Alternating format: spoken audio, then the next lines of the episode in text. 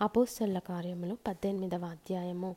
అటు తర్వాత పౌలు ఏథెన్స్ నుండి బయలుదేరి కొరిందునకు వచ్చి పొంతు వంశీయుడైన అకుల అను ఒక యూదుని అతని భార్య అయిన ప్రిస్కిల్లను కనుగొని వారి వద్దకు వెళ్ళెను.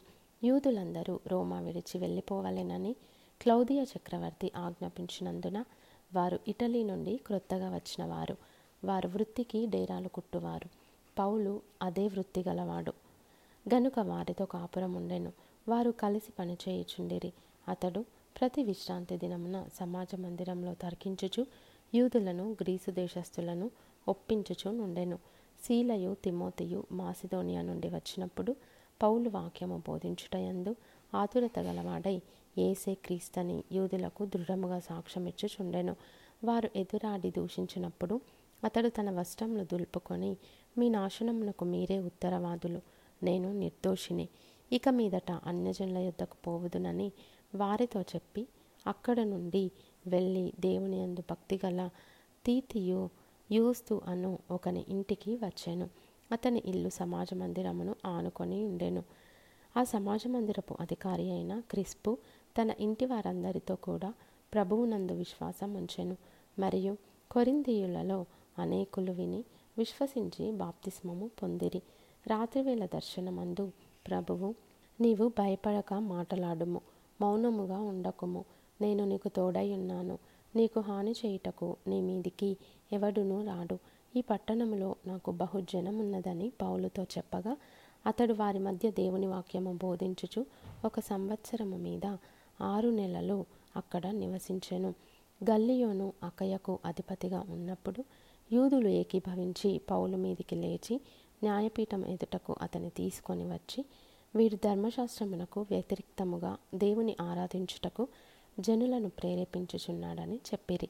పౌలు నోరు తెరచి మాట్లాడబోగా గల్లియోను యూదులారా ఇది ఒక అన్యాయము గాని చెడ్డ నేరము గాని అయిన ఎడల నేను మీ మాట సహనముగా వినుట న్యాయమే.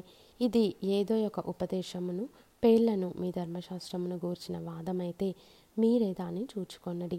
ఈలాంటి సంగతులను గూర్చి విమర్శ చేయుటకు నాకు మనస్సు లేదని యూదులతో చెప్పి వారిని న్యాయపీఠం ఎదుట నుండి తోలివేసెను. అప్పుడు అందరూ సమాజ మందిరపు అధికారి అయిన సోస్తనేసును పట్టుకొని న్యాయపీఠం ఎదుట కొట్టసాగిరి.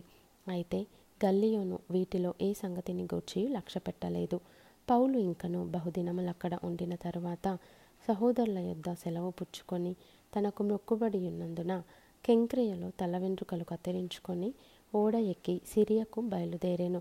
ప్రిస్కిల్లా అకుల అనువారు. అతనితో కూడా వెళ్ళిరి. వారు ఎఫెసునకు వచ్చినప్పుడు అతడు వారినక్కడ విడిచిపెట్టి తాను మాత్రము సమాజ మందిరంలో ప్రవేశించి యూదులతో తర్కించుచుండెను. వారింకను కొంతకాలం ఉండుమని అతని వేడుకొనగా అతడు ఒప్పక దేవుని చిత్తమైతే మీ వద్దకు తిరిగి వత్తునని చెప్పి వారి యొద్ద సెలవు పుచ్చుకొని ఓడ ఎక్కి ఎఫెస్ నుండి బయలుదేరెను. తరువాత కైసరయ రేవున దిగి ఎరుషలేమునకు వెళ్ళి సంగపు వారిని కుశలమడిగి అంత్యొకయకు వచ్చాను.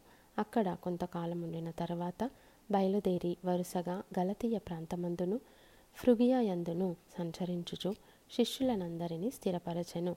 అలెక్సంద్రియ వాడైన అపోల్లో అను ఒక యూదుడు ఎఫెసునకు వచ్చెను.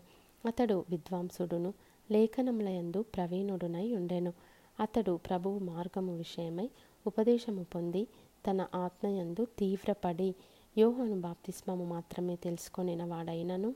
యేసును గూర్చిన సంగతులు వివరముగా చెప్పి బోధించుచు సమాజ మందిరంలో ధైర్యముగా మాట్లాడనారంభించెను ప్రిస్కిల్లా అకుల విని అతని చేర్చుకొని దేవుని మార్గము మరి పూర్తిగా అతనికి విషదపరిచిరి. తరువాత అతడు అకయకు పోదలచినప్పుడు అతనిని చేర్చుకొనవలెనని సహోదరులు ప్రోత్సాహపరచుచు అక్కడి శిష్యులకు వ్రాసిరి. అతడక్కడికి వచ్చి కృపచేత విశ్వసించిన వారికి చాలా సహాయము చేసెను. ఏసే క్రీస్తు అని లేఖనముల ద్వారా అతడు దృష్టాంతపరచి యూదుల వాదమును బహిరంగముగాను గట్టిగాను ఖండించుచు వచ్చెను.